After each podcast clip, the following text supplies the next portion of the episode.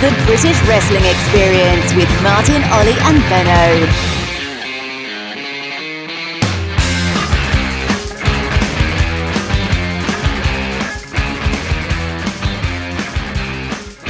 Hello and welcome to a special NXT UK takeover edition of the British Wrestling Experience on postwrestling.com. And I'm your host, Martin Bushby, and joining me as always is Richard Benson. Hey. And also on board for this uh, from Spotlight from the Indie Corner is Joe Lemon. Hello, cheers for having me, guys. No, thanks for joining us again. Really appreciate you taking the time out. And uh, I mean, just before we get into Takeover itself, I mean, there was some major news on Thursday. British Strong Style were on Good Morning Britain to talk about how they were vegan wrestlers, but more importantly than that, they were uh, also announcing the uh, opening of the UK Performance Centre, and and then subsequently to that, there was a media day held by. Uh, WWE, thanks for the invite there, lads, at the new Performance Centre as Triple H appeared with the entire NXT UK roster to showcase a new venue, and it's been rumoured that this is in Enfield in North London. I mean, uh, Benno, what was your? I mean, this has been rumoured for a while that WWE may be opening a Performance Centre over here. What were your initial thoughts when you saw all the videos coming out on Thursday?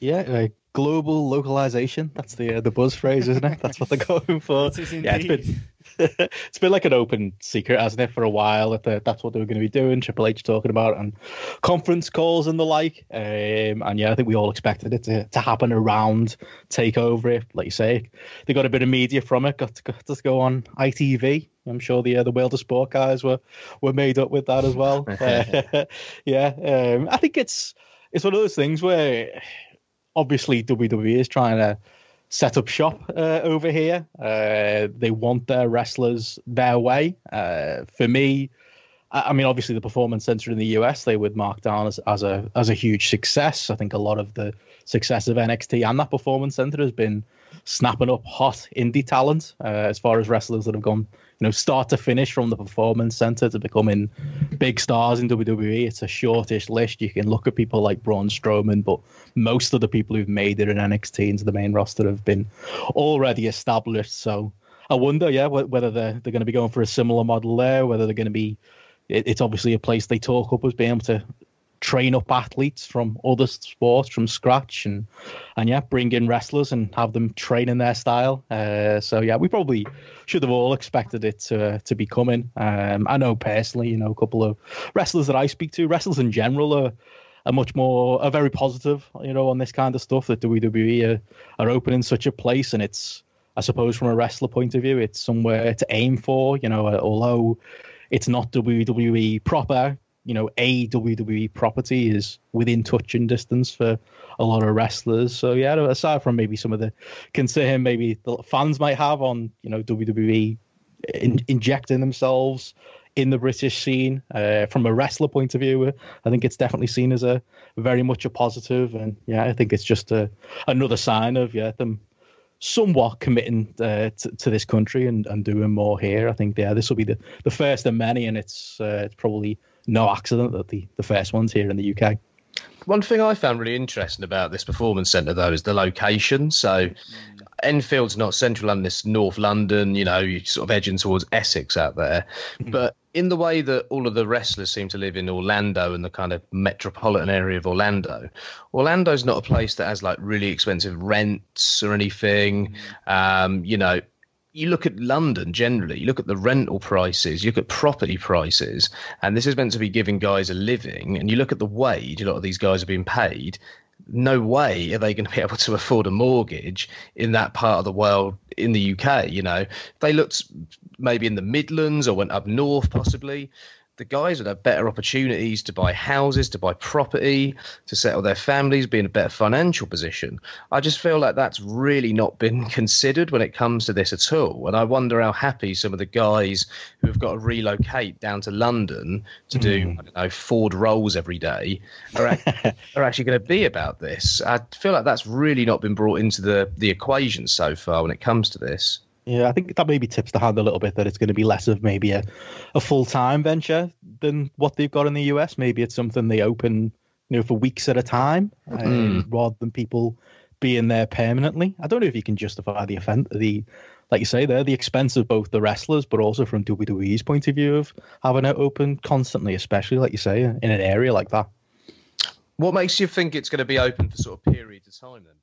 Well, if you look at the trainers, I mean, mm. just to cut in there, I mean, all the trainers in that picture were all the guys from uh, NXT Orlando. So I, I mm. suppose oh, unless they're hiring some more trainers or moving uh, people like you, Johnny Mosses, back over to the UK, then um, yeah, they're not going to have any full time trainers there anyway. But um, yeah, just to go to your point about Birmingham, it certainly seemed like that was the more natural location, especially with the you know the British strong style guys being from there and being like you know the quote unquote top stars in NXT UK.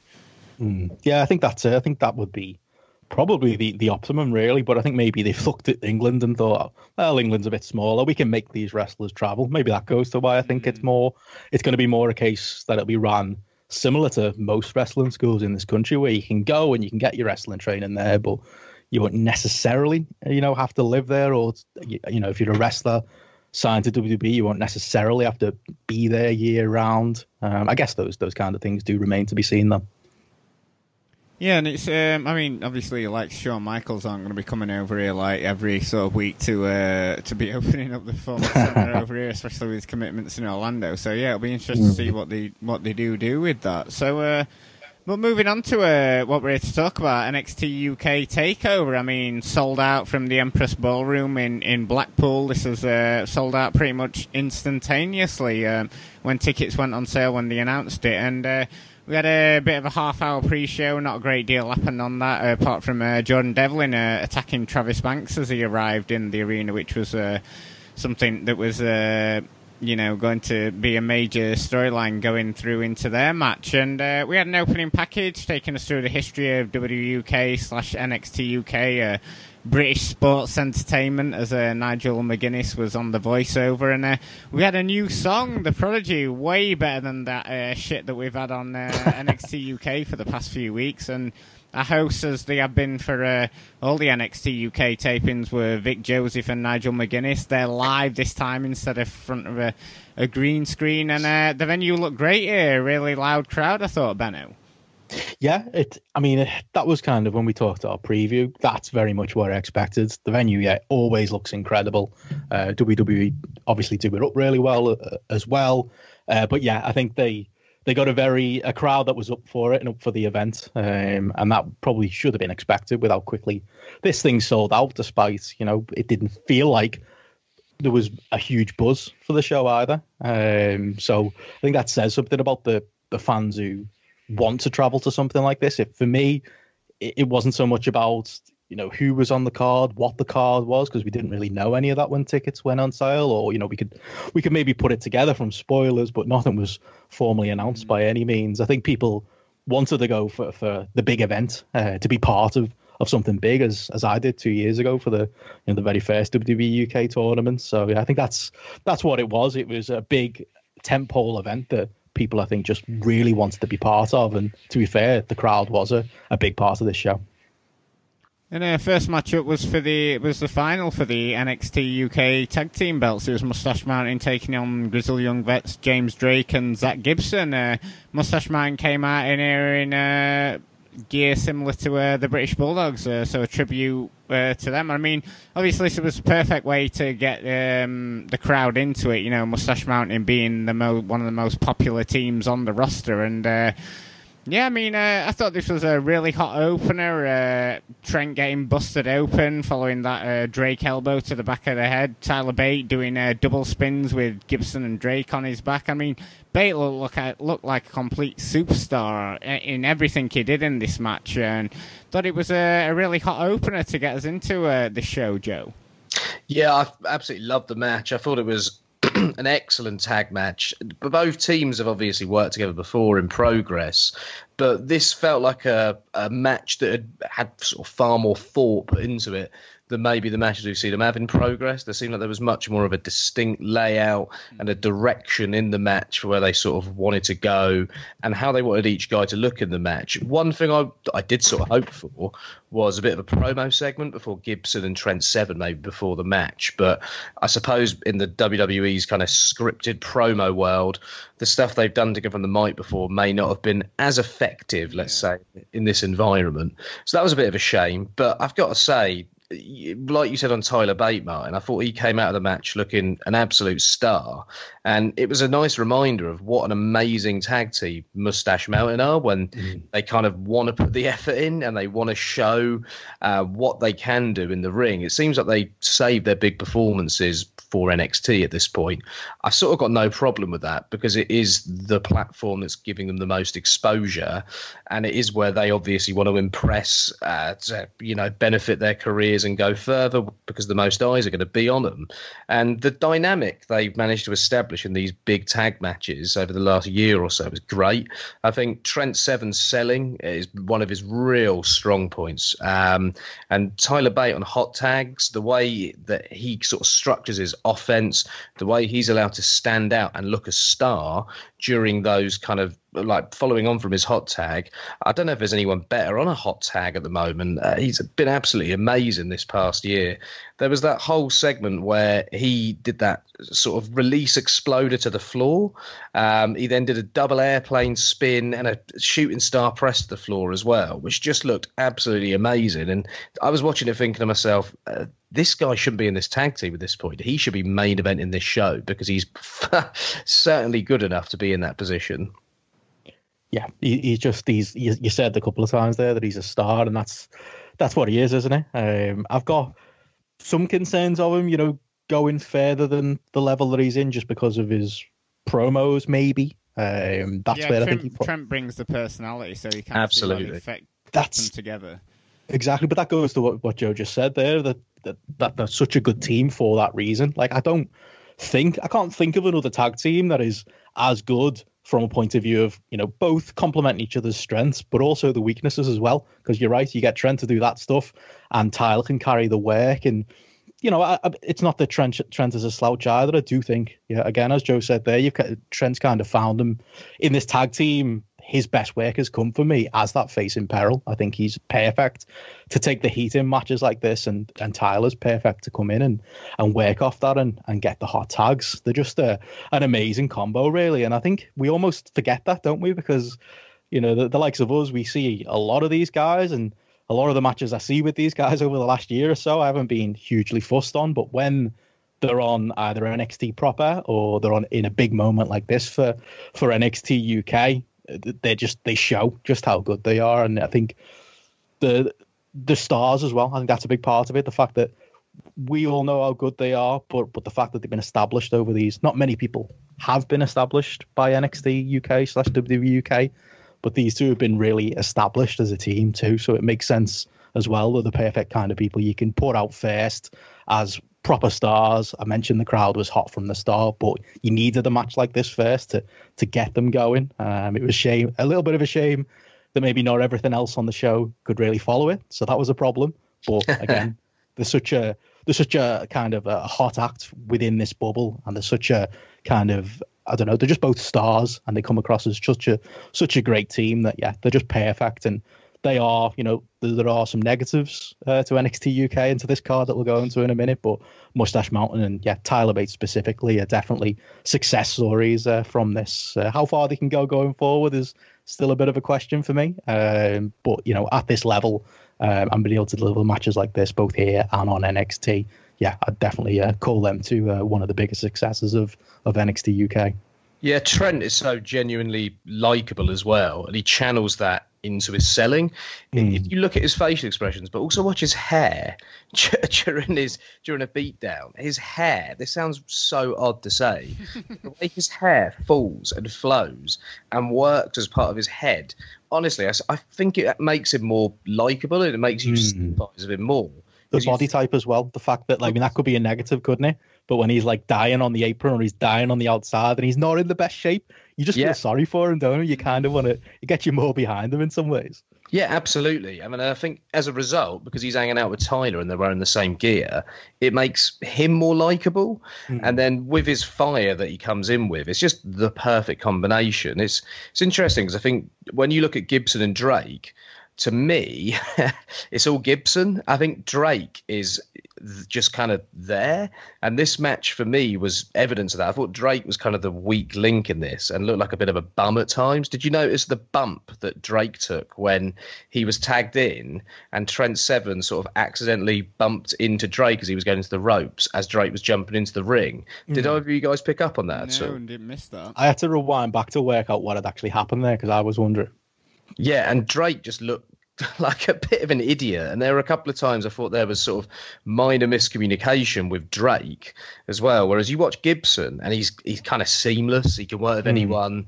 He's just great at doing sort of the fundamentals. A very functional wrestler who knows how to work in that heel role so well and knows how to get sympathy on a guy like a Trent Seven. Whereas I think Gibson could be with anyone and the tag team would be good. And Drake for me is just sort of there. Like he's probably improved a little bit over the time that he's been with Gibson, but I just think you could put anyone else in there with Gibson and they'd be as good a tag team. To be honest, to me, this is the Zack Gibson team.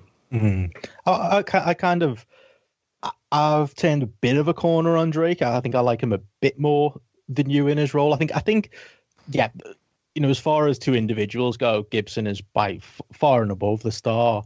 But I do think they've got a chemistry that, that you know, Gibson had good chemistry with Josh Bodom and he's had good chemistry with other tag team partners before as well. But I do think him and Drake have got have got something. I think the timing of some of their double teams and they kind of know where each other is at all times in the ring. Yeah, I do think that's that's important, and I think Drake does fill that role. Um, and I do think he's he's found himself a little bit from you know when Progress first started using him, and he just seemed a bit like an odd man out, like a bit like Joseph Conners. Mm. I do think, although he knows himself very much to be the the beta to Zack Gibson's alpha, I do think he he plays his role fairly well um, and does add to matches like this. Yeah, he worked. I think he worked well with Gibson, but like you say there, I think um, you know he'd be floundering a lot more if he was a singles wrestler. So it will be interesting to see what happens to him if uh, you know if they inevitably split them up and uh, Gibson goes back to being a, a solo wrestler. I mean, uh, what did you make of them uh, winning win, winning here? I mean, um, a lot of people predicted Mustache Mountain were going to win, but uh, I suppose the idea is that they might be better chasing for the belts against Gibson and Drake. Yeah, I suppose from from that point of view, I mean, just talking about James Drake there, the Mustache Mountain are already established. Um, Gibson's established too, but I suppose if yeah, you wanted to maybe go against what people's expectations were and give something different and maybe establish this this other team, it makes sense. I also saw some conspiracy theories about well is you know Trent saying certain things in promos? Was he hinting that you know that him and him he could turn on Tyler at some point? Um I don't think I ever really fully bought that as a possibility no. but I do think there is more you could do as a singles wrestler with Tyler and Trent. Um not so much with James Drake but definitely with Gibson. If I was booking it to be honest I probably would have put the belts on Mustache Mountain and taken as much as I enjoy them as a as a combo with a taking Gibson out and put him as a singles. Um, they haven't gone that way though, and yeah, maybe maybe the reason is that that they can they can chase. Um, and again, it's the Mustache Mountain are already established. They don't really need the belts, quote unquote. So you know, maybe there's there's money in the chase, as it were. I was going to ask, do you, do you actually think they're going to keep them together though? Because it seems like Tyler's stopped work in progress now. Looks like he's going to be NXT exclusive along with Pete Dunne, are they not maybe moving those two over to Orlando and keeping Trent Seven in the UK possibly? That makes sense, yeah. Maybe going with Tyler as a single here because I think to me the money is in Tyler chasing Pete Dunne and getting his belt back possibly. Mm. Yeah, that's certainly the big rematch, especially for a, a, takeover in the states, isn't it? You know, obviously that was one of the matches of the year last year, so yeah, we're interested to see what they do with them. And um, I mean, moving on to the second match, and this was uh, the match that had all the hype going in. Uh, Travis Banks against Jordan Devlin, and they replayed uh, the clip from earlier of uh, Devlin attacking Banks as he came in, and uh, the match opened, and uh, Banks hit a suicide dive on Devlin as he was making his entrance, but then Devlin responded by throwing Banks into the stairs and destroying his knee pretty much. Uh, Sid Scala came out, and Devlin got on the mic, saying, mic rather saying you know, never bet against the ace, and, and Banks was being taken into the bank, and um, said that they had themselves a backup plan, and out came Finn Balor to a monstrous reception, and uh, got, really got a huge reaction from the crowd, and. Uh, I mean, this was a decent match. I can sort of see why they did it, you know, to maybe get some interest from the US fans having Finn Balor on here. But um, yeah, I still thought that uh, the Banks match would have been a lot better for Devlin here.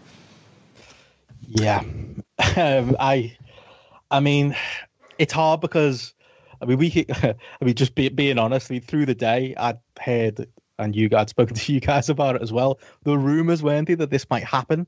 Kind of uh, pe- people talking about, oh yeah, you know, Devlin's in the in the country. Uh, rumors of a potential Devlin Balor match, and I didn't buy it at first because I just thought, well, why why would you do that? I mean, as far as built matches for this pay per view, and as far as matches that had, for me at least, expectation as maybe being one of the better matches on the card, I wouldn't have done it. Um, so I didn't really believe it until I got closer, and then yeah, we got the injury angle, and then it happened, and yeah, I just think it's really. I mean, poor Travis Banks feel bad for him, kind of getting taken out of the role.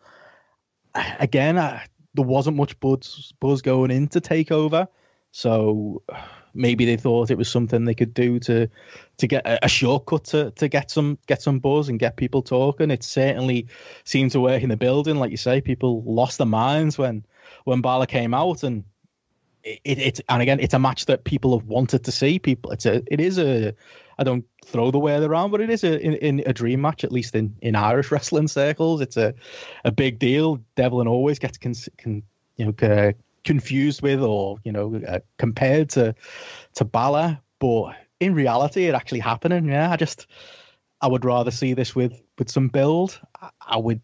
I think that Travis Banks and, and Jordan Devlin going out there with the build up and with maybe low expectations probably had a if anything, a higher ceiling than this Devlin Balor match.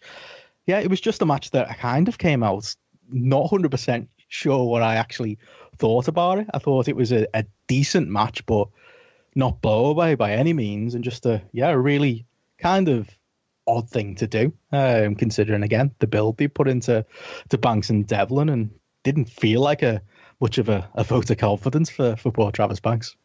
I thought this was just awful. I hated the whole situation. um, I, first of all, I feel sorry for Travis Banks getting mm. this match, uh, you know, probably knocked off on a few days' notice. Well, I'm sure he'd been looking forward to it. He also didn't get to go to Japan to work Fight Club Pro at Korakuen That's uh, because yeah, this like show was just before it. So he's probably had a pretty bad week professionally. Mm. Um, I just thought the context this match occurred in was all wrong. Um, this should be a match that is built to in some way. Um, I just thought this was the absolute epitome of WWE's moment based booking focus. Oh, look at the moment. Look at the reaction. Balaga. Can you believe it's these two together? And it's a surprise. Yeah, like, don't consider the moment all the time. There are ways to get and create moments that don't have to be random and about that one moment. And I think they could have created some better moments if at some point they decided that this match would be a good way to actually get Jordan Devlin over because based on that Pete Dunne match that Jordan Devlin had in NXT UK a couple of months ago, Jordan Devlin really, along with Tyler Bate, is one of the next guys they should be going with as the star of this brand. Um, he's had an absolutely incredible year, and he should not have to suffer, suffer this retrograde, negative, Finn Balor based bullshit heat that has taken him forever to shed. And they've just gone and they've just gone, oh, let's just put it all back on him at this point. yeah. lose the guy. So he's not going to, sh- he's managed to shed it over what? It's taken him, what, two years to get this shit off. And it was probably off fully, really, you know, a few months ago. And now it's all going to return. I thought this was absolutely regressive, short short-sighted booking based around a moment and some buzz on Twitter for a couple of days following, when really they could have had a proper feud and a proper match to establish and get Jordan Devlin over properly as the ace that he mm. really well and truly is. And we all know he is because we've been watching him have absolute bangers in OTT and on his odd appearances in Rev Pro and Progress, Fight Club Pro for what? Over a year now, and I thought this was the worst thing that probably could have happened to him. I bet you they thought the opposite as well. Probably the worst match he's had in 14 months, isn't it? Agreed. Absolutely agreed. It, it, was shite. I was bored watching it. I was watching it thinking, when was the last time Balor had a good match? Balor to me is so so dull. Like he he reminds me of like mates of mine who go and get himself a girlfriend and then shed their entire personality because they've met some new girl and they can't show them true selves in front of it. Think of the real rock and roller, and now we've got the dullest guy in the bloody room wrestling against a guy. probably arguably the best year of any wrestler in Europe over the last year.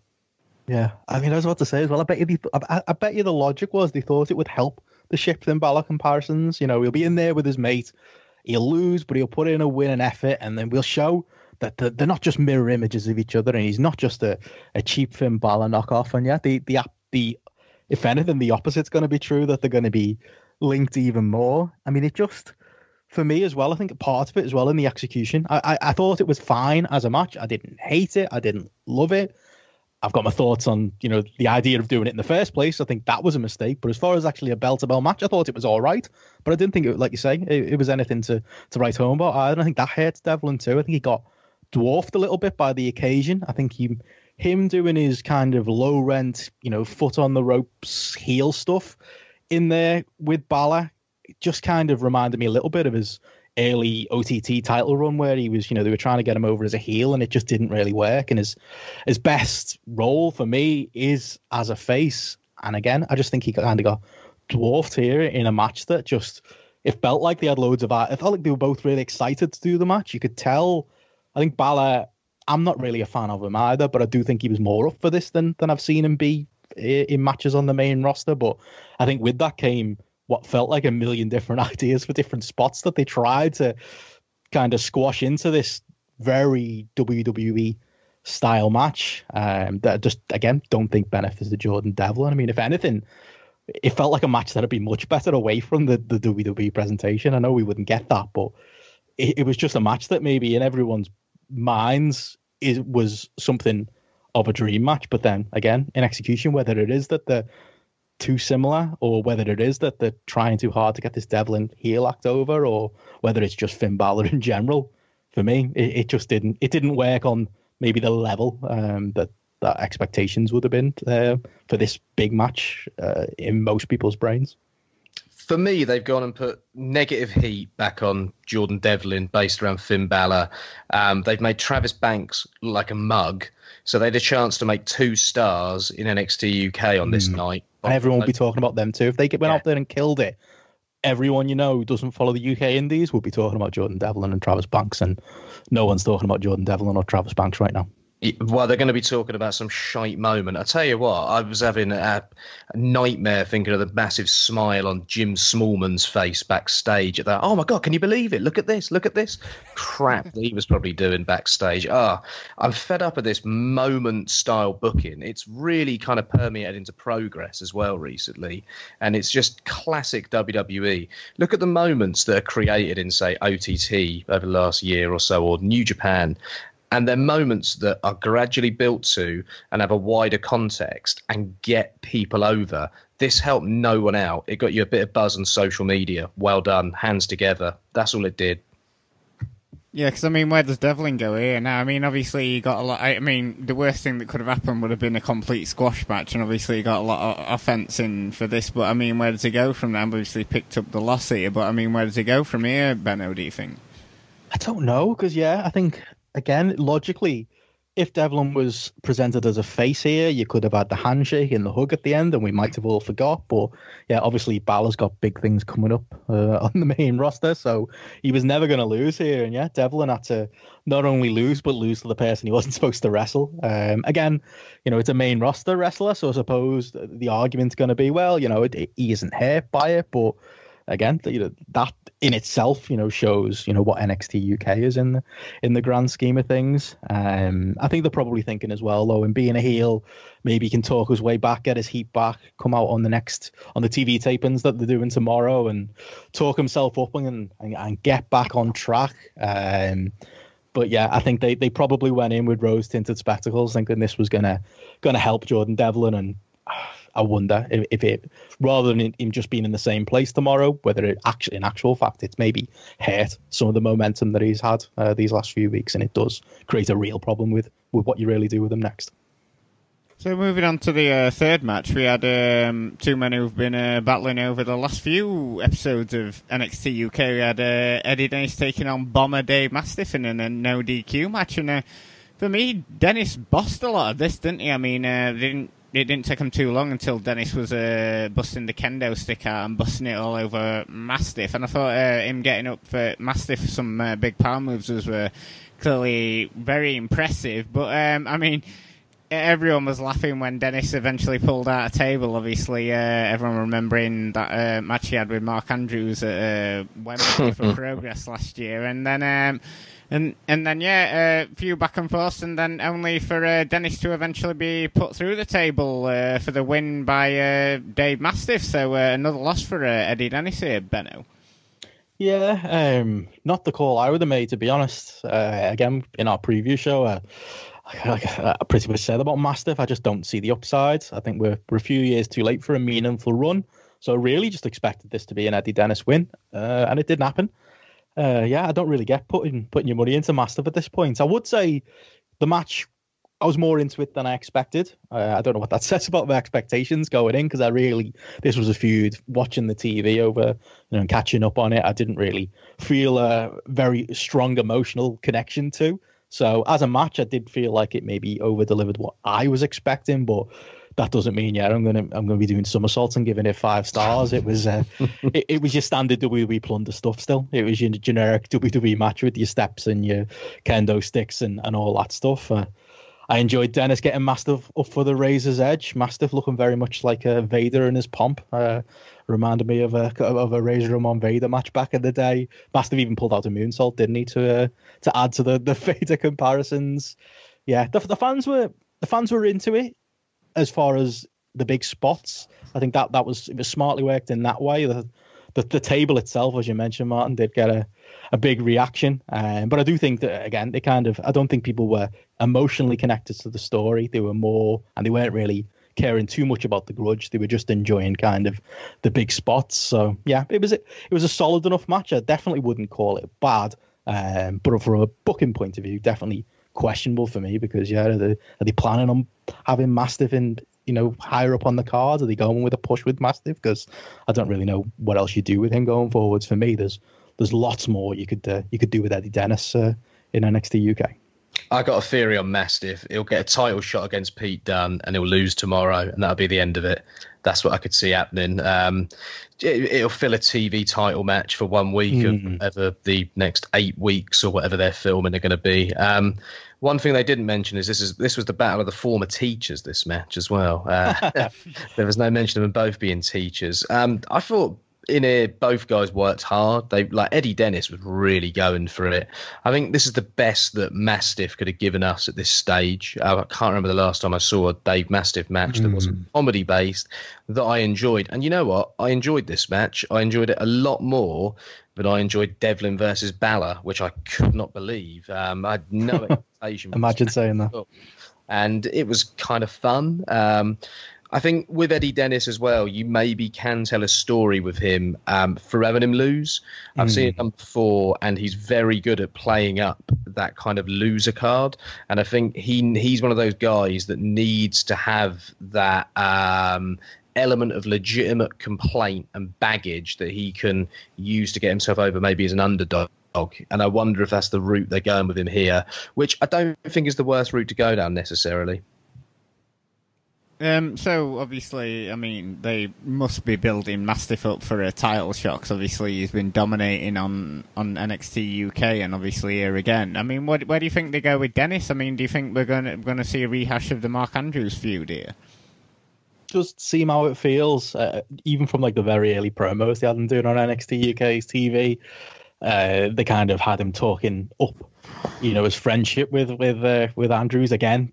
I mean, would maybe explain why Progress didn't go to rematches with that. Mm. Maybe he could go that in direction. But yeah, given what Joe said there, I think you're right there, Joe. I think Eddie Dennis is the type of person who can, similar to what we were saying, might be possible with Devlin. He can come out of the loss and and maybe talk his way out of it. And I suppose Mastiff being a monster character, maybe you don't want him to to lose in his first big match if you really do think there's more to do with Mastiff, which I might disagree with, but if you're booking it, that would make sense too.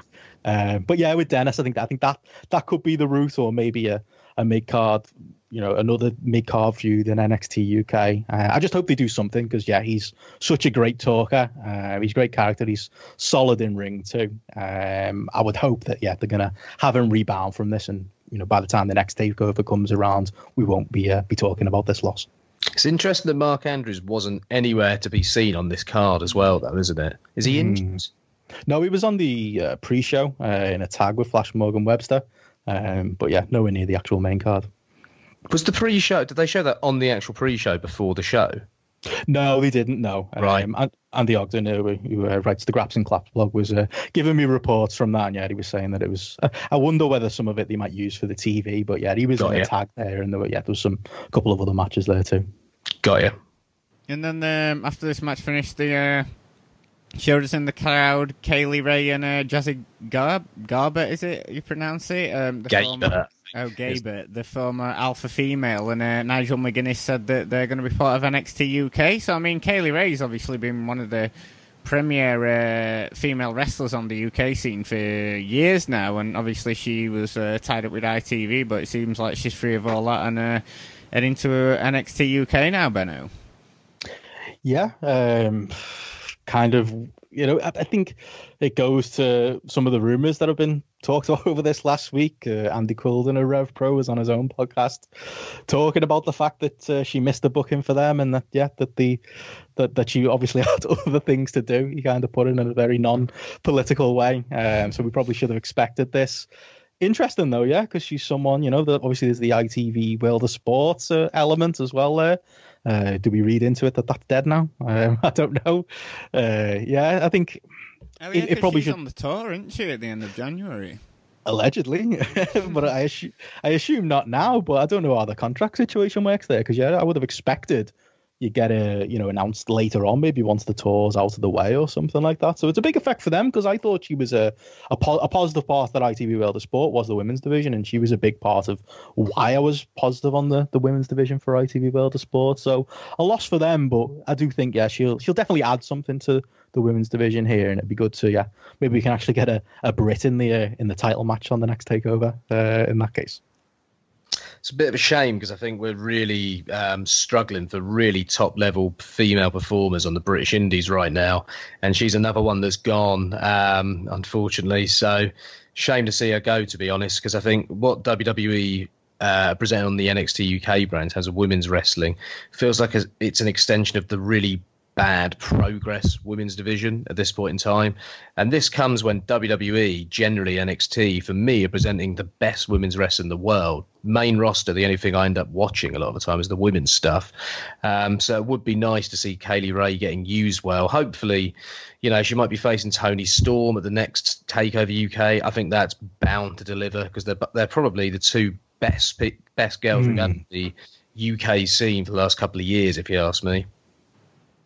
Yeah, definitely. And uh, I mean, moving on to the uh, NXT UK Women's Title match, uh, champion Rhea Ripley taking on Toni Storm, and um, obviously they built up this quite a lot on uh, on the NXT UK TV. Obviously, this is a rematch from the uh, the title tournament finale, and um, I mean, obviously, the story going in here was uh, Storm couldn't beat Ripley, and uh, that was, you know, it was all affecting Toni's confidence. Um, but this match was a bit hit and miss for me. I mean, obviously, Ripley dominated a lot of it, and you had the feel good moment at the end with Storm winning, but I didn't feel like it, um, like you just noted there, Joe, the women's division has excelled in WWE and in NXT, and this didn't feel like it hit the levels that uh, we've become accustomed to with uh, WWE women's title matches, Benno. No, I mean, I, I, thought it was again. I thought it was fine. Uh, I mean, there's well, we might talk. We're going to talk about the main event soon, but there's nothing on this card that I would say was bad.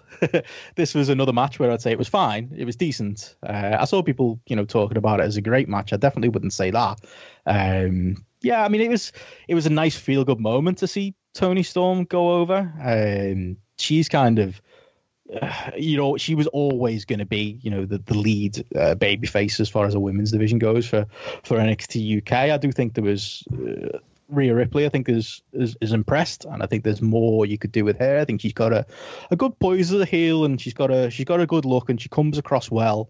Um, I'm not as high as on her in ring from what I've seen as, as, a lot of other people are, and this match was probably about what what I would have expected. Um, but still, it delivered a nice moment, and it was still solid enough that you know, again, I wouldn't call it bad, and it was a decent first big women's match on, on a Takeover UK, and maybe by a couple of years ago standards, yeah, we'd be talking about it as a as a very good women's match. But yeah, based on the, the standard that's on the being set on the main roster, it was to your point, nowhere near that. Um, if again, it, it wasn't at least a, a nice moment and, and a solid little match. Yeah, I think Storm's a notch above Ripley as well, isn't she? Like for me, the golfing quality was really kind of obvious here. Um, I think Ripley's got potential though. She's I was looking at a cage match earlier, and she's had less than 200 matches, and about 50 of her matches have been in WWE. So she's done a lot more recently than she's done in sort of five, six years of wrestling, um, mm. if anything. So I think she's going to improve. I can see where they're going with her. I can see why they like her. She's definitely got something. I think one of the things that I was thinking when I was watching it is Toni Storm's great at selling, and mm. clearly WWE realised that. So they get Toni Storm to sell a lot in her matches. But Rhea Ripley on offense isn't like of the level of say Shayna Baszler is. And when I was watching uh, the Shayna Baszler Toni Storm match earlier this year, where Storm selling was great, the stuff Baszler was doing kept the match interesting. And while Toni Storm managed to, you know, create sympathy as well for herself, whereas here they sort of went for the same match structure and layout. But what Ripley was doing offense just wasn't as engaging. Um, hopefully it will come. She's only 22, but a mm. solid, decent match, I thought. Yeah, there wasn't much to write home about with this one, other than the fact that Toni Storm picked up the win. So it'll be interesting to see what they do. Uh, I mean, Benno, do you think we're going to see a Rhea Ripley rematch, or jump straight into a different title contenders for Toni? Um, I think they'll do some of that because there's no one that jumps out for me that you could go through with, with Toni Storm. I know the, the Deonna Purrazzo match on TV was was strong, and I suppose you could do some more of that with Toni. Um, hopefully they don't go. Jinny was another wrestler that was on the uh, on the undercard that wasn't uh, wasn't televised on the takeover. I really hope we don't go directly to that because mm. I think they're going to be tempted to do it. Um, but we've seen that enough in progress, and it's never really worked for me. So I hope they don't do that. I think yeah, rematches with, with, with Ripley I think would make sense, and I think she's she's someone who I could see them just because of I think she comes across as a as a confident heel, even if she isn't quite you know fully there yet in ring. She's the type of wrestler that I think WWE are going to want to maybe very quickly move up and have on proper NXT or elsewhere. So I think it would be best for her to do a bit of a, a run with Toni Storm and, and have like a, a combination of matches there. I think it'd be best best for both of them, and it would you know be a way of establishing the belt and, and maybe having a, a bit of a, a feud that you can you can sink your teeth into rather than just moving Toni Storm on this quickly. And then moving on to the main event, which was uh, NXT UK champion Pete Dunne taking on Joe Coffey, and obviously this has had tons of uh, time on NXT UK TV. Obviously Joe Coffey being the head of a faction Gallus, and then Pete Dunne being part of British Strong Style, and. Um, I mean, they really were going for an epic here, weren't they? I mean, it started off with lots of mat work done using the Regal stretch and, uh, you know, lots of work on the outside. And I uh, thought Pete, Pete Dunne did a lot to try and, uh, you know, inject some enthusiasm into the crowd early on, doing moonsaults to the outside on Coffey. And, uh, I mean, for me, this didn't really get going into the closing stretch, and uh, I didn't think the crowd really came alive until sort of the last few minutes for me uh, when Dunne hit the bitter end, and then uh, Coffey kicked out, and then uh, Dunne um, sort of did the finger snap, and um, and Coffey tapped out. But um, Benno, I mean, this seemed to go on forever, and for me, I thought I felt this could have had at least five minutes shaved off it. I've heard people talking about this as well. I mean, we've got some feedback we're going to read on in a little while. People were very high on this match. Mm. I just, I was so bored. I was so bored for those 50, at least 15 minutes. Joe Coffey does not belong in main events, um, not even at NXT UK level. I think we can say that after tonight. Really, I think he's he's someone who he does all the little things that the agents are going to enjoy. You know, he cuts this main event drone in promos adequately enough he has these slow plodding matches adequately enough. He's doing all the little things that the the agents and the wrestlers backstage will tell you. Ah, you, are not seeing all these great little things that he's doing. But from a fan point of view, it's just so boring. I've not. I can't remember the last time I've been so bored in a Pete Dunne match, and I also like, and, and that goes definitely for the first 15, 20 minutes. But maybe I'm in the minority because I've also never seen a crowd will a match into maybe being good, strong, but into changing kind of what a match was because the crowd in the building didn't seem to care for those 50, first 15, even 20 minutes. And there was kind of that spot where there was the power bomb on the apron and then that weird power bomb thing off the top as well. And it was almost like the crowd woke up and realized this is the main event of a takeover. Like I talked about at the top of the show, this is a big moment. This is something that you know we're all part of, and we we want to be good. And the kind, of, you know, you can say it was the work of the wrestlers and that slow plodding build that I didn't enjoy somehow worked in in getting people into the big moments at the end of the match because it, it felt like when it got to like the double downs and a couple of the the near falls near the ends that yeah the crowd did actually come alive you know against for me the runner player of the match um it was just a really weird match. I think even the people who were praising it would probably say it was a match of two halves because the first half again was really slow and plodding. The second half it it improved, but I was kind of left questioning whether it was the work of the wrestlers in the match or it was just again the crowd almost willing it to be good and willing for it to be this big epic Triple H style, Randy Orton style main event that they, they were going for.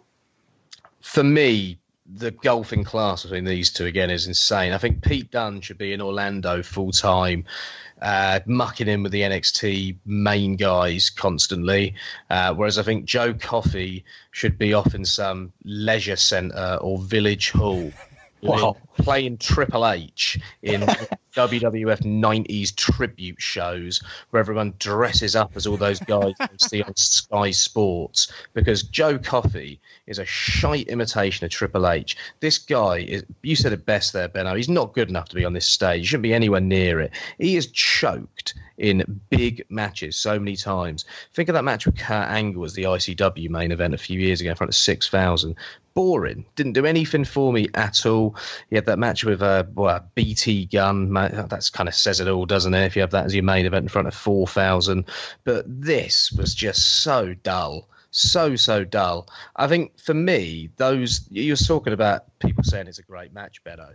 I think this is a postmodern style of working fans mm. because I think the layout of the match puts across epic to the fans, especially the fans in attendance who are willing on and will have a good time. Um, so you work the fans into thinking it's epic by giving it an epic uh, layout and throwing in epic moments and having kickouts of certain moves, having the other guy do the other guy's move, having these kind of punching sequences where everyone can go and start cheering for everyone. So it's this postmodern form of booking a match that maybe didn't exist in a different era of wrestling, but people now are used to good matches or great matches and understand maybe what a the layout of a great match is supposed to be. Whereas you look at, say, I don't know, proper NXT, you look at, say, a Johnny Gargano match, and then you look at this, the golfing class, the golf in the, I sound like a real snob here, but the quality of the transitions between moves and moments in the match, night and day. This was so boring. I hope mm-hmm. I never have to watch a Joe Coffey match ever again in my life because I dedicated 35 minutes to him this evening and he's not good enough to be in this position. I mean, you, you, you mentioned there like uh, Gargano Ciampa, and they had great. They've had great matches on NXT, but I always think they're to blame. This is kind of the the modern template for NXT. No, yeah, you know who's to blame? It was that Shawn Michaels Undertaker match at WrestleMania 25, yes. and they've used the same layout for every yes, big match since then. Straining for epic, aren't they? Just yeah. going for it, you know, with they talking to each other during it, and yeah, that that's it. It's got Shawn Michaels' fingerprints all over it, hasn't it? Yeah, it was just I just did not enjoy it at all. Like there were some big spots in there, there were some big moments, but man, Coffey is just bad, just really, really bad. Yeah, again, I'm trying to uh, see what people you know absolutely loved about this, and I think maybe it is that you know that like you said, Joe, the the new work is the old work with going into the epic stuff and going into the big standoff spot and the you know that Vince isn't watching chance, which he replied on Twitter and said yes he is. like it's almost again, I do feel like there's almost maybe that's that's just what wrestling is, and people get trained into reacting certain ways for big spots. And maybe if I was in the building, maybe I'd be going crazy with them. But but even then, like the the finishing sequence of the match where they did that weird top rope fall to the outside and Coffey went without Dunne, so they went back up and did it again, which is the worst thing you can do. Yeah. Just call something else, lads. And then even the finish, I know Pete's been establishing that weird finger submission, but that almost felt like it was called on the fly. I mean, I could be completely wrong, but he hit the bitter end and it felt like he was talking to the ref and he was talking to Coffey. And they decided last minute to do that because that's just a weird finish for me. It didn't play really. I know there was some work in the match, but it didn't really play into the, the overall story of the match. So yeah, I'm trying to be charitable because I don't want to step on people's toes who who really enjoyed this thing, but I do not see uh, exactly what it is that that you know have made people rave about this and talk about this as a as an early match of the year contender. It's just nowhere near for me, and I can see what they were going for, but for all the reasons Joe just mentioned and what we've said about you know the golfing class between Coffey and Dunne, they just did didn't manage it for me. Think about the emotion that Kenny Omega and uh, Tanahashi created a week ago, and how genuinely epic that match was, and how they built to epic spots in the match, and how they time these epic spots. This just felt like they were throwing stuff in, like, oh, do a kick out here, throw this in, throw that in. Tropes. Yeah, yeah, absolutely. And it felt like sort of shortcutting to what people perceive as epic. And uh, for me, this was just one of the worst main event. It's probably the worst NXT Takeover main event I can remember. I'm trying to think of one that would could be considered worse than this, and NXT takeovers usually always deliver. And I'm not saying the show was bad. I quite enjoyed the show, but this was the wrong main event for this first takeover. Agreed. Yeah, I think anyone in that Coffey role. I think Eddie Dennis. I think Zack Gibson. The, the, the, I think Jordan Devlin. I even think potentially Travis Banks. I, I just think yeah, Joe Coffey was, and that stable uh, with with the wrong people to build these shows around, both leading into it and on the night as well. I don't know about you, Martin. Well, that's the thing. They built this stable up so much on TV, so much. I mean, where do you see them going with it now? I mean, um, obviously we'll talk about it in a minute, but I mean, it seems Joe Coffey's done as a main eventer now, especially how he got sort of like bitched out really. yeah, he should be. Um, but again, uh, they, they, do they seem high on these three for whatever reason. I never thought I'd see the day where Shawn Michaels is praising Wolfgang of all people in interviews. Nothing against the man, but come on, it's Wolfgang. I mean, I just I don't see it. They, they, they don't look the part. They don't look like main eventers. The three of them as a stable, they don't look like a stable, even though two of them are brothers. They just they look low rent to me, and they should be in the mid card. So for me, hopefully, it's it's back to the mid card with the three of them. Do you think there's a representation thing that's going on here, and maybe they're thinking about, oh well, we've got the UK, mm. so we've got to represent like regions in the UK. So you've got Eddie Dennis and Flash as the and Mark Andrews, the Welsh guys. Um, I don't really think WWE really understand how Ireland works. So you've got Jordan Devlin as the Irish guy. Tucker's no longer there, I suppose. I mean, you've got these guys are the Scottish guys, possibly. I, that's mm one of the things I've sort of wondered to myself. Yeah, it's the only explanation I can think of. Well, obviously, once that match was over, the big um, big name coming out of the end was uh, Walter, who made quick work of Joe Coffey and then had a uh, stare down with uh, Pete Dunne. So obviously, you know, rumours going around that Walter had signed a, an NXT UK contract um, were solidified here, and uh, and yeah, the uh, British, European, maybe world wrestler of last year, uh, now in NXT UK, Benno. Yeah, and it's a it's a good. I mean, I like when they do this on takeovers. Uh, give credit to them. I, again, personally, I would I would so much rather see Walter in New Japan, but this is the path that he's chosen. Um, and I do think you know it's good that they brought him in. At least, not, you know, if he's going to be an NXT UK guy, at the top of NXT UK. It felt a little bit reminiscent to when Samoa Joe walked into NXT proper. Um, although this one was uh, much less of a surprise than that. Uh, yeah, I think it had all the hallmarks of like a Triple H moment too, with like the the pose down between the two, with neither of them saying anything. Um, but yeah, I, I think I'm high on doing it. I think it. Again, there were people high on the main event. I wasn't high on the main event, and this kind of it was a bit of a magician's trick to okay, if you weren't loving everything on the end of this card, then this is what you're going to go away talking about. And I do think it was a good way to bookend the show.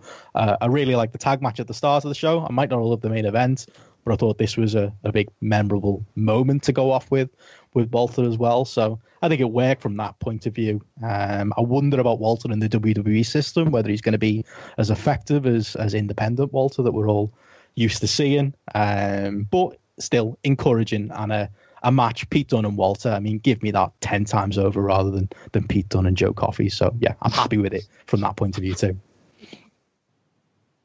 Joe, thoughts of uh, Walter in NXT UK? Um, yeah, I, again, I, I, I probably haven't said it much on here, but I'm not into NXT UK as a brand. I'm into Walter, so he might get me. He might get me watching it a little bit more, I suppose. Um, I did want to see him maybe go the New Japan route, but then I think to myself, his matches with New Japan guys when he was in Rev Pro, they mm. never kind of reached the level we all wanted them to reach, kind of urged them to reach. And I wonder whether he maybe even took that on himself and thought, yeah, maybe I, that's just maybe a chemistry issue. Maybe that's the way they work, the way I work, the way they want to work with me that just doesn't work. Maybe that is the route I should go down instead. So if he can add something, um, and he's certainly going to do a better job than Joe Coffey then I'm kind of a bit more for it, I suppose. It's a shame to maybe lose him on certain places on the indies as well. But hey, when I think about who's on that NXT main roster in the US, and I think of some of the matches Walter could have over there as well. You know, did we ever get to see Walter Ricochet? There's an exciting match. Um, mm. You think we could get a Walter Tyler Bate rematch here as well if they want to go that direction? We can get Devlin again potentially, and hopefully there'll be OTT to it. Um, I think he'll definitely add something. I think they're crying out for a mm. top heel on this roster, and Gallus are not that. And I'm not sure anyone else they've got there can be that and I think Walter, if he's pushed the right way, I think he's got what it takes to be that. Mm. He's big fish here, I think. I think that's the thing. I think you really touched on something there, Joe. With like, if if he did go to New Japan, uh, he would be the junior in the in those matches. He would be, you know, he, he, if he's in there with a Kojima, he, he's still the younger wrestler, and he's mm. Walter suits better being the dominant man, and I'm not absolutely confident. Yeah, with some of those New Japan heavyweights further up the card, whether he would be. Whereas here, and again, based on this presentation of him, yeah, I think he can be that, and there's plenty of smaller wrestlers to work with, which I think he's best with too. Um, so yeah, although again, he's a he's going to be a big beast from the Indies, as you said, Joe. I do think yeah, there's he, he's he's a positive going forward with NXT UK, and he could shake up what has been a, a very pedestrian TV show so far. He's the kind of guy they need and they need to build around, I think, if they want to get people in, invested in this product. Because uh, even though the crowd were good tonight, when I've seen clips and little bits of other NXT UK shows, I've not felt the crowd are that into what they're watching. Um, and it all just feels very random. And I'm hoping there can be more proper direction because there are so many things you can do with Walter and there are so many natural feuds you can build with him as well. Yeah, I think definitely to uh, reiterate what you two have said, I think Walter is the perfect signing for him, especially if they build him like uh, a lot of promotions did last year and just have him as the uh, sort of like dominant heel. And it will be interesting to see uh, if they do him and Pete Dunne immediately or save that for uh, a couple of months down the line. So it'll be interesting to see what they do there. And um, obviously we've we've talked um, about the show and obviously had a hot open, but uh, sort of all downhill from there. And uh, just expectations, Benno. I mean, what do you see uh, future for NXT UK? Do you think we're going to get all these block tapings, uh, two episodes a week, sort of like really missable TV, or, or do you think uh, they can build from this uh, takeover show? Oh, they've got to stop doing the two episodes a week. I mean, that's that's a hope. I mean, I don't know if it's true, but I saw somebody say that the there isn't this Wednesday coming. There isn't going to be a new episode there, and I hope that's wrong. I hope it's not just a recap of Takeover. I think they do need to. There is some buzz coming out of this from Walter from the tag match, and in some circles from the main event. And I would say as well, I think we needed this as far as a product for NXT UK. Um, I think they needed it because the TV has been really flat, and I think the two two episodes a week has chased off even people like us who follow British indies and even you know and do British wrestling podcasts. You know, where people who are just like, oh, do I really have to watch two episodes of it this week? Never mind the general public, never mind people outside of Europe, never mind people who are watching everything else that that WWE are putting together. Um, so they've really got to stop with that. But if they, but again, I do think having this this takeover event gave them at least for the last couple of, of shows something to aim for. And I think going forward, it would be better that they if they do you know these takeovers say three times a year maybe not four uh, maybe start with three um, or you could do more but at least have something that you can aim for i think that will improve the tv going forwards and make it feel maybe a little uh, less throwaway which is what it really has felt so far in its run um, and again, yeah, maybe having a another star like Walter when really the only stars I could see on this roster were, were Pete Dunne and the rest of the British Strong Style, Tyler and Trent, uh, and maybe Jordan Devlin. No one else looks like a star on this roster. Lots of lots of guys who are just a guy um, on this roster. So hopefully Walter can add some star power. They'll have the takeovers going forward, and yeah, maybe they can they can get out of this funk because yeah, you know, politically, I don't love you know a lot of the things that WWE are doing in the in the British market, but the least they could do is make this product good. So if it's good, maybe I'll moan a little bit less as well. So you get that positive too. I mean, Joe, you've just said there. I mean, you you haven't really been watching. You're not the biggest fan of it, but I mean, say we had sort of like more watchers with Walter and a, a better direction, and, and more sort of like the people who who've been excelling on top in NXT UK, would it uh, draw you into watching it more? Um, yeah, potentially. I I don't know if I'm at a point where I'd be willing to watch full shows um, because I just think there's so much filler and so much mediocre mm. talent that kind of mid card there, if anything. Um, but yeah, if we're getting Walter in main events and you know they're good matches and he's doing good work there, yeah, I'm going to tune in. You know, the, what I've cherry picked out of NXT UK so far has been stuff that people have said you should watch this. So mm. you know, people whose opinion that I trust. I'm sure I've not missed any great stuff from I don't know Ashton Smith and Tucker. Let's just say, um, but if on Devlin, Tyler Bate, Walter, Pete Dunne, the guys that I would travel to shows to see are having some absolute bangers then yeah, I'm not going to miss out on that. I'll give it a watch as much as I, you know, disagree with NXT UK being a thing in principle. Yeah, I think you uh, summed that up nicely. I mean, uh, before we head out of here, Benno, you, you put a call out on the uh, Post Wrestling Forum at uh, forum.postwrestling.com uh, for some feedback from, on tonight's show. Yeah, definitely got a few bits of feedback. Uh, bear with me, I'm still sick, but I'll I'll get my way through it. Um, first bit of feedback we got was from MJ from NJ, and he said he's uh, loved having this show to watch today as he stuck to him work all weekends. Said the show was strong and the crowd was super fun. For the North American fan that I am, jealous I can't see a show with this atmosphere. Mustache Mountain is a ready for main roster tag team. They're perfect together, and the eventual breakup story should be a real tearjerker. He's put the Balor was a nice surprise, even if it was telegraphed. And he's asked, do you think it he has a better use on this brand and would he help really elevate this brand's vis- visibility? That's a good question. He's mentioned he'll, uh, he'd trade him for Mustache Mountain on Raw. Man, that could work. Uh, he's also said uh, he doesn't know how he feels about two Aussies fighting for the UK title, so he wanted to ask how we thought about that. But overall, he said it was a fun show and that he'd watch future specials, although he's not entirely sh- sold on it being a weekly show, as he's tried to binge a few episodes on the network before Takeover and they all seem the same. Yeah, that pretty much echoes uh, a lot of what we've said. But yeah, I don't know what but you yeah, two guys think. Finn Balor, yeah, no way. and uh, yeah. as far as two Aussies, fight, yeah, no, no real issue with that at all. I mean, Toni Storm's basically been living in the UK now for about five years anyway, hasn't she? Mm. Yeah, I've got no issue with that. One thing I did note, uh, sort of similar, was this the whitest card in WWE history? Anyone notice that? Moving on. yeah. Well, I just think in terms of us being an ethnically diverse country, it wasn't really represented on the show. But yeah, maybe that stood out to just me. I don't know. Yeah, maybe not representative of the of the country and yeah, the talent that's out there. Um, going up next, then uh, Elliot three sixteen, Elliot from London. He says atmosphere couldn't have been better. Crowd was awesome throughout. The Dipper and the tag match had fantastic heel heat, and all the four guys worked their asses off. Bate and Seven's Bulldog tributes were nicely done. Balor v Balor mm, was a nice treat.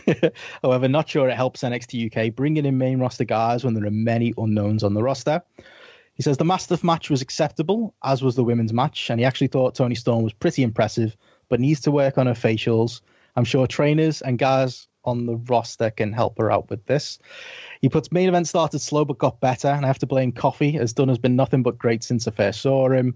And he said there was a couple of great near falls, uh, and he enjoyed the "Are you watching Vince McMahon?" chant. Overall, he says it was a great event, and now he's off to watch the Desmond Wolfe story. That Benno appeared in. Indeed, yeah. There's a quick shot of uh, of McGuinness and, and Danielson at the uh, at the the famed Liverpool Olympia, uh, ramming each other's heads into a ring post, and I look like I'm about to be sick in the background, uh, covering my face.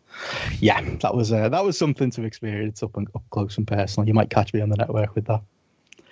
Uh, up next, uh, we've got Chris Thunder uh, from Queensland, Australia. He says it was a good show overall, but he honestly felt about on par with the first NXT US special, uh, Arrival.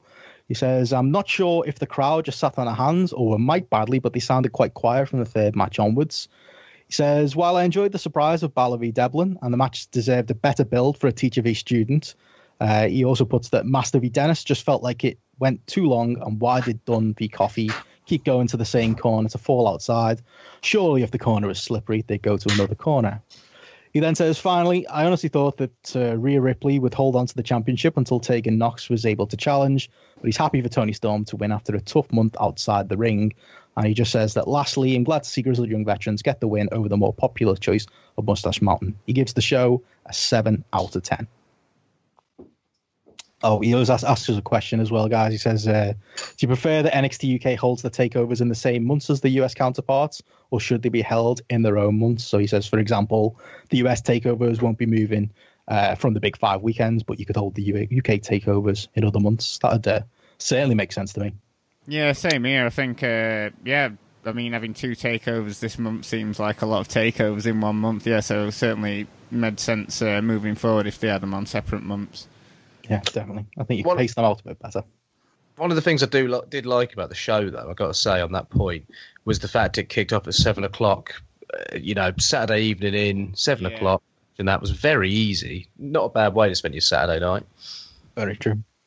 Uh, up next, Tyler Hall from Orlando says he thought the tag match was excellent as expected. Uh, that Tyler Bates is incredible. I water is wet. I agree with him there.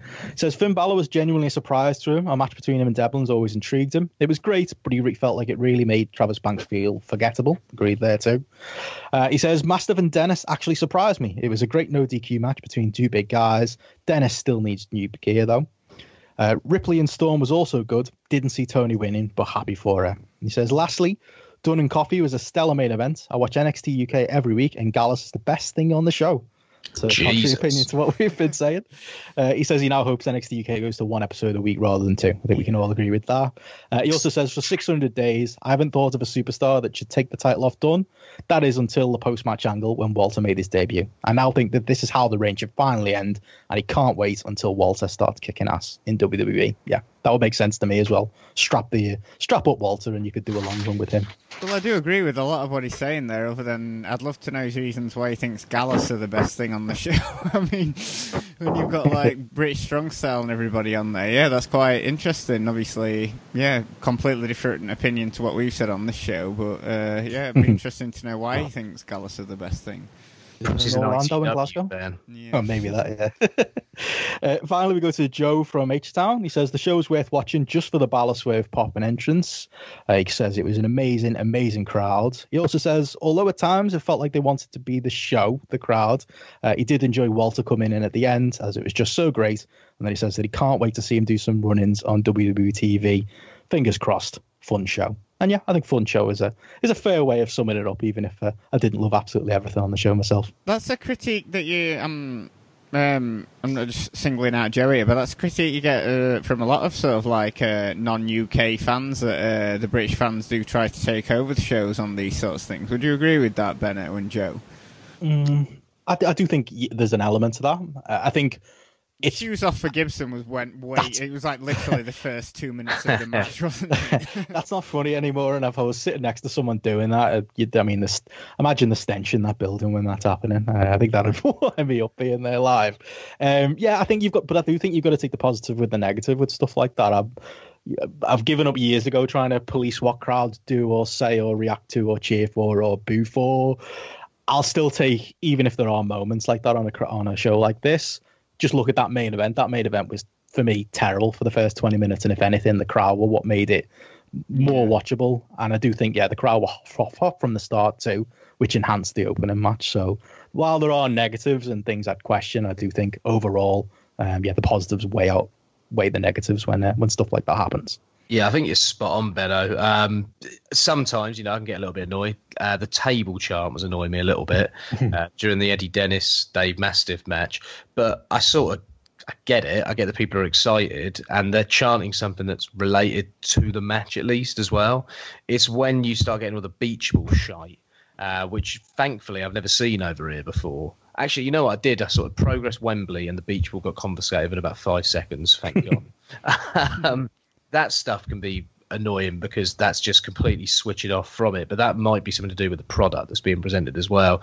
At least here, it's usually when fans aren't maybe necessarily into the match, they're chanting something based around the match. Look at someone like Bayley. I think she got over more because of the fans in the UK and the the chants they invented for her. Gable and Jordan have the same as well, and it shows that they're genuinely into these guys as well to some degree. So, yeah, it's got its positives, it's got its negatives. Yeah, I agree with that. Obviously, you know, some of you know the shit Finn Balor chants really annoy me for Devlin and stuff like that. But like you say, I think um, it creates a unique atmosphere, especially with uh, some of the songs. So yeah, but anyway, I mean, uh, we'll just wrap up here, and uh, yeah, you can leave us your feedback for uh, this show on uh, forum.postwrestling.com, and uh, and also we're now on Spotify. Announced this morning, so just search British Wrestling Experience on there if you're a Spotify user, and there we are. So be sure to subscribe to that as well as uh, if you haven't yet on iTunes. I know we're on the uh, post main feed tonight, so thanks John Way for making that happen. And uh, John Benno, have you got any plugs before we head out of here? Uh, no, I'm a man who doesn't use social media anymore, so you know. I'll, I'll plug my Twitter. Follow me at Benson Richard A, and yeah, keep an eye out for if you want to hear more of uh, me with Joe. We do the uh, the Spotlight podcast over on the Indie Corner. Uh, there should be another episode of that coming out in the next couple of days, so keep an eye out for that. Where we uh, go go a bit longer uh, on Brit Res and the, the rest of the world as well. So yeah, you can hear more of us there on the the Indie Corner feed, um, and keep an eye out for that on the the indiecorner.com. Yeah, always a good listen. Always enjoy that show. So yeah, be sure to check out that. And uh, thanks for listening. We'll uh, catch you a week on Wednesday.